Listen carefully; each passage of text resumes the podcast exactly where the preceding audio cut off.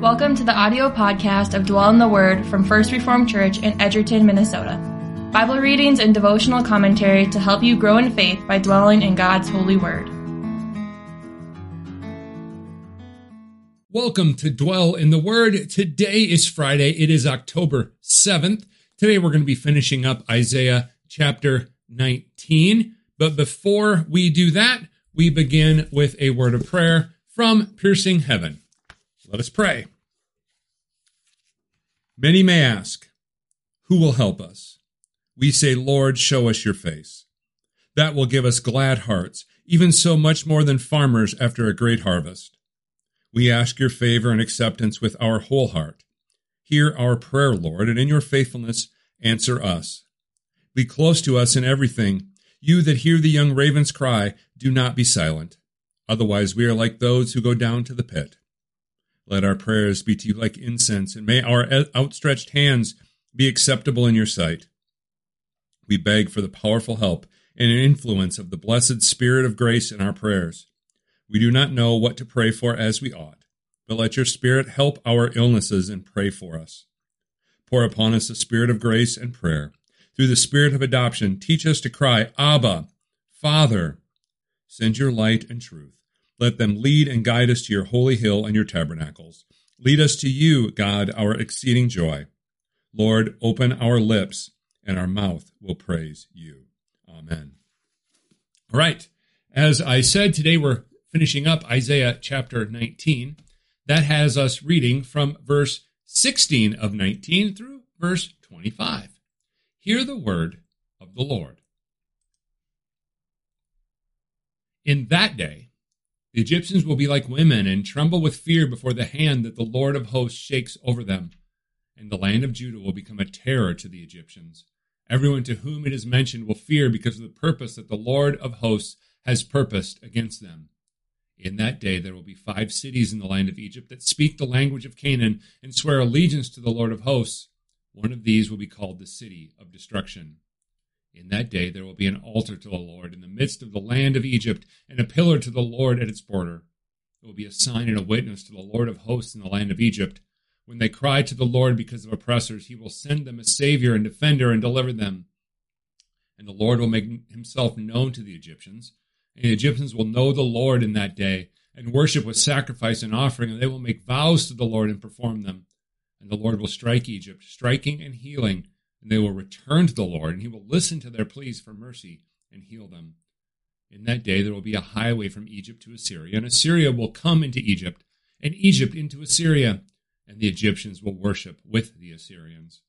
In that day Israel will be the third with Egypt and Assyria, Assyria, a blessing in the midst of the earth, whom the Lord of hosts has blessed, saying, Blessed be Egypt, my people, and Assyria, the work of my hands, and Israel, my. We get a small break from this language of judgment. Now, there is language of judgment in there. I, I hear you responding to me as soon as I say that. There is definitely language of judgment here, but there is an idea of God's grace, and not only God's grace, but God's grace to people outside of uh, the Hebrew line, right?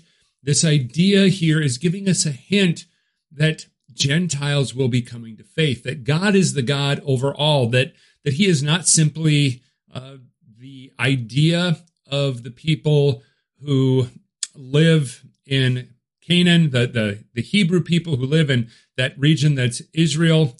He's not just the God over them. He's not something that they've dreamt up. He is the Lord of heaven and earth. He is the creator of all things. And because of that, all people one day will be able to come to him. And we, we see that here. We get this glimpse of this idea that God is calling the Egyptians and the Assyrians to himself. It's not just the Hebrew people, it's not just the Jews. And you see something here in verse 22 that I have been talking about um, several times throughout the book of Isaiah. And that's this reminder to us that these calls for judgment, that the hand of God striking at people is not just punishment for punishment's sake. There, there is a purpose here. Notice what it says in verse 22 and the Lord will strike Egypt. There is this language of judgment there, right? Striking and healing. They will return to the Lord and he will listen to their pleas for mercy and heal them.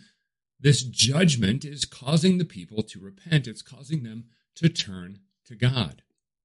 And so this isn't just something for those people who are ethnic Jews. It's for Gentiles as well. And this, this points us forward. And this is important that as we look forward into scripture and as we look forward into the history of the church, how quickly did the word go out to the Gentiles? We don't get too many chapters into the book of Acts where it flips, right? Where we see the ministry of, of Paul going out and being the one who brings the good news of the gospel to all people, people who are even outside that ethnic Jewish, ethnic Hebrew line.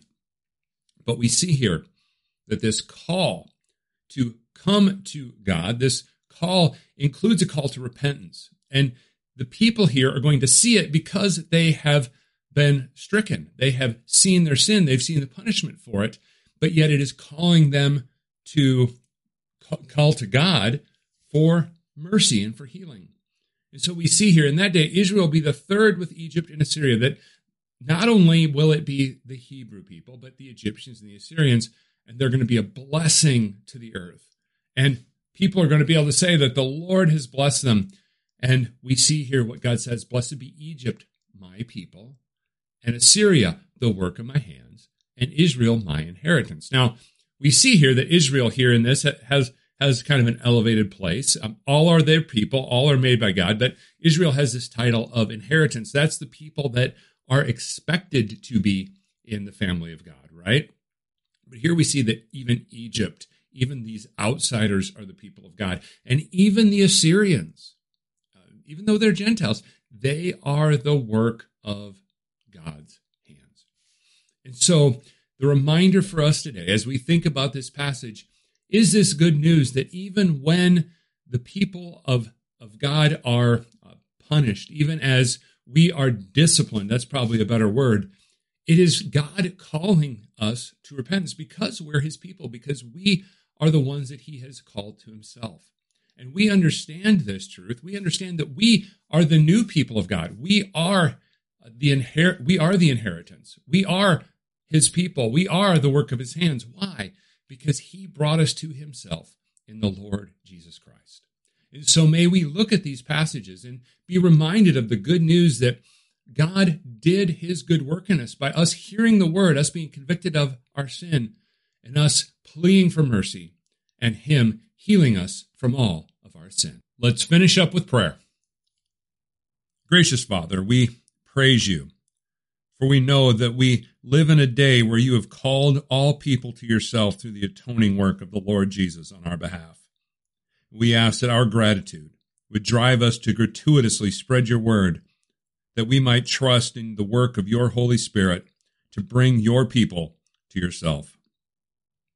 Today we ask for strength to grow in faithfulness to you and to your commands. We ask that through your Spirit we would be convicted of areas of sin in our lives. And we ask that you would help us to repent and seek your way, that we might live life more abundantly and relish in the truth that in Christ we have been set free from sin. We trust that we have heard your word today, and we believe that the Spirit will be at work through it. And on this Friday, may we devote ourselves to your word and to living a life of prayer. Again, we pray that you would grant us the courage to proclaim your word that others may hear and believe the good news of Christ and Him crucified. We pray all of this in the name of Jesus. Amen. All right, have yourself a good Friday and a good weekend. We will see you on Monday when we pick up with Isaiah chapter 20. See you then. Thank you for listening to Dwell in the Word. You can find more information about First Reformed Church at our website, edgertonfrc.org. Dwell in the Word episodes are available each week on Monday, Wednesday, and Friday. You can also watch the video versions of these devotions at our Facebook page and YouTube channel